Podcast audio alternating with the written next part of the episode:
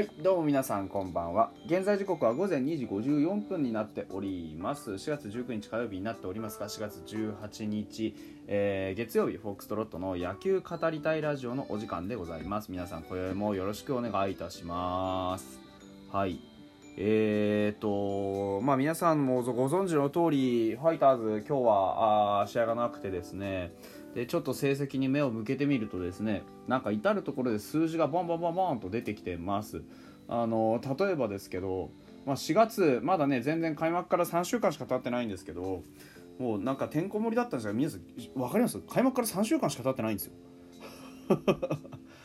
相当てんこ盛りだったじゃないですか。こういろんなね、まあ、最初は勝てねえだのこうなんだのかんだのから始まりね、佐々木朗希のこう完全試合といいねなんかその西川春樹はどこぞで打ってますとかそういうなんかいろんなことがあってなんか中身がすごい濃いんですけどまだ開幕から3週間しか経ってないんですよ。でちょっと数字に目を向けてみるとパ・リーグの防御率がなんかとんでもないことになっていると。あの防御率1点台の選手が10人もいるんですよ。でトップ10があの半分以上0点台っていうそういう状況になってる。あの防御率が0点ってどういうこと？0, 0点台ってどういうことっていうと9回投げて1点も取られないよっていうパターンの人が6人もいるってことなんですよ。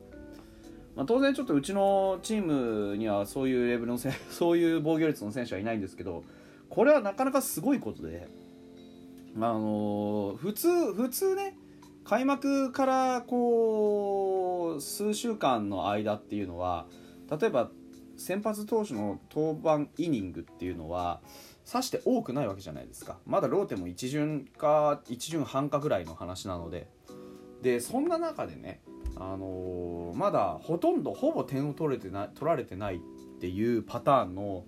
選手がこんなにもいるっていうのはなかなかにすごいことであって。で佐々木朗希なんてそもそもねそのほぼ2試合丸々あの完全試合とかやってんのに1.16なんですよ。だからつまり3試合のうちで2失点以上してると大体こういうことになるんですよね。だから3試合ぐらいやってまだ2失点以上してないっていう選手がいっぱいいる、うん、明らかに今パ・リーグではあ投手がすごく強くなっている。そういう現象が起こっています。まあなんでなのかとかはわからないんですよ。例えばリードの技術がちょっと上昇したとか。ね。あの例えば、まあ、あの選手たちのその速球のレベルが上がったとかね。変化球のレベルが上がったとかね。逆にバッターたちがこうなかなかちょっとレベルがついていけなくなったとかね。いろんな要因があると思うんですよ。でもやっぱり僕から見るとどの選手もストレートが強いよなっていうのが印象なんですよね。例えばその1位のロッテロメロ0.45っていう防御率なんですけどあのこのロメロってね投手うちと1回やってんですよね、うん、でステフェン・ロメロ。この選手はあのなんていうんですかもともとあれですよねえー、っとオリックスにいた選手なんです。で、うんと、え、オリックスの選手だよな、確か。ちょっと今、あの確認をしてるんですけど、で、ね、その選手で、これだけね、やっぱり能力が伸びてるというかね、うん、あの、なんて言うんだろう、こう、めちゃくちゃすごくレベルが上がるってことないじゃないですか。はっきり言って。たかだか1年ちょっとの話なんでね。オリックスにいて。でそそうなのにもかかわらずん？ちげえなこの待てよ。違う違う違う違う違う違う違う違う違う違うそのロメロじゃない。そのロメロじゃないこれリンクが間違ってるわ。そのロメロじゃない。ロッテのロメロさんはまた別のロメロさんですね。でも確か左投げのピッチャーですよね。このピッチャーね。うん、で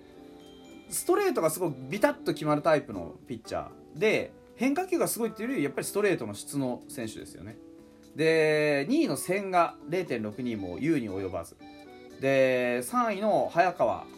もうやはり左投げとしては非常にストレートいいじゃないですか。150ぐらいのストレート持ってますよね。で4位山本もそう。5位山岡もそう。で6位石川になってようやく決め球がシンカーだよねっていうタイプの選手が出てくる。で7位佐々木朗希は優に及ばず。8位隅田も左のすごくあのストレートの速いピッチャーですよね。でこうやって考えてみるとストレートを軸にしてしかもそのストレートの質がめっちゃいいっていうタイプの選手がこんなにもいるんですよ。でやっぱり投球の基本っつうのはあのー、やっぱりストライクの取れるストレートなんですよね。ストレートをしっかり投げ込める投手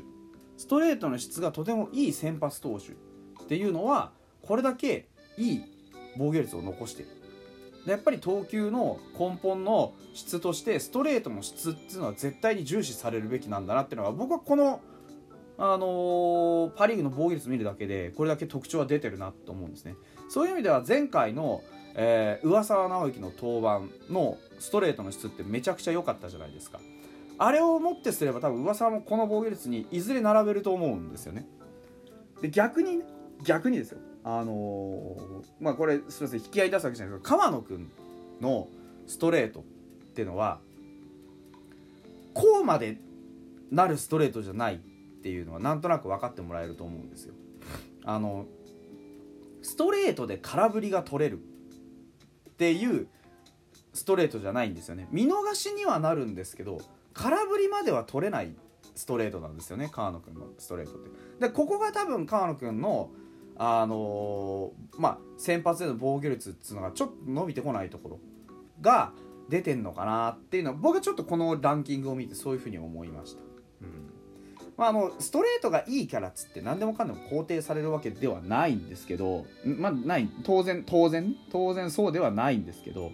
でもやっぱり何て言うんでしょうねあのー、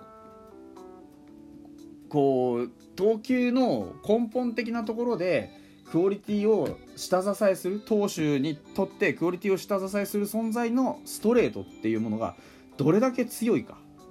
っていうのはやっぱり重視されるべきというかね。あそういう感じなのかなっていうふうに思いました。やっぱ必殺の変化球があるとかっていうよりも、まあ、当然千賀とかはねお化けフォーク持ってますけどまずはストレート。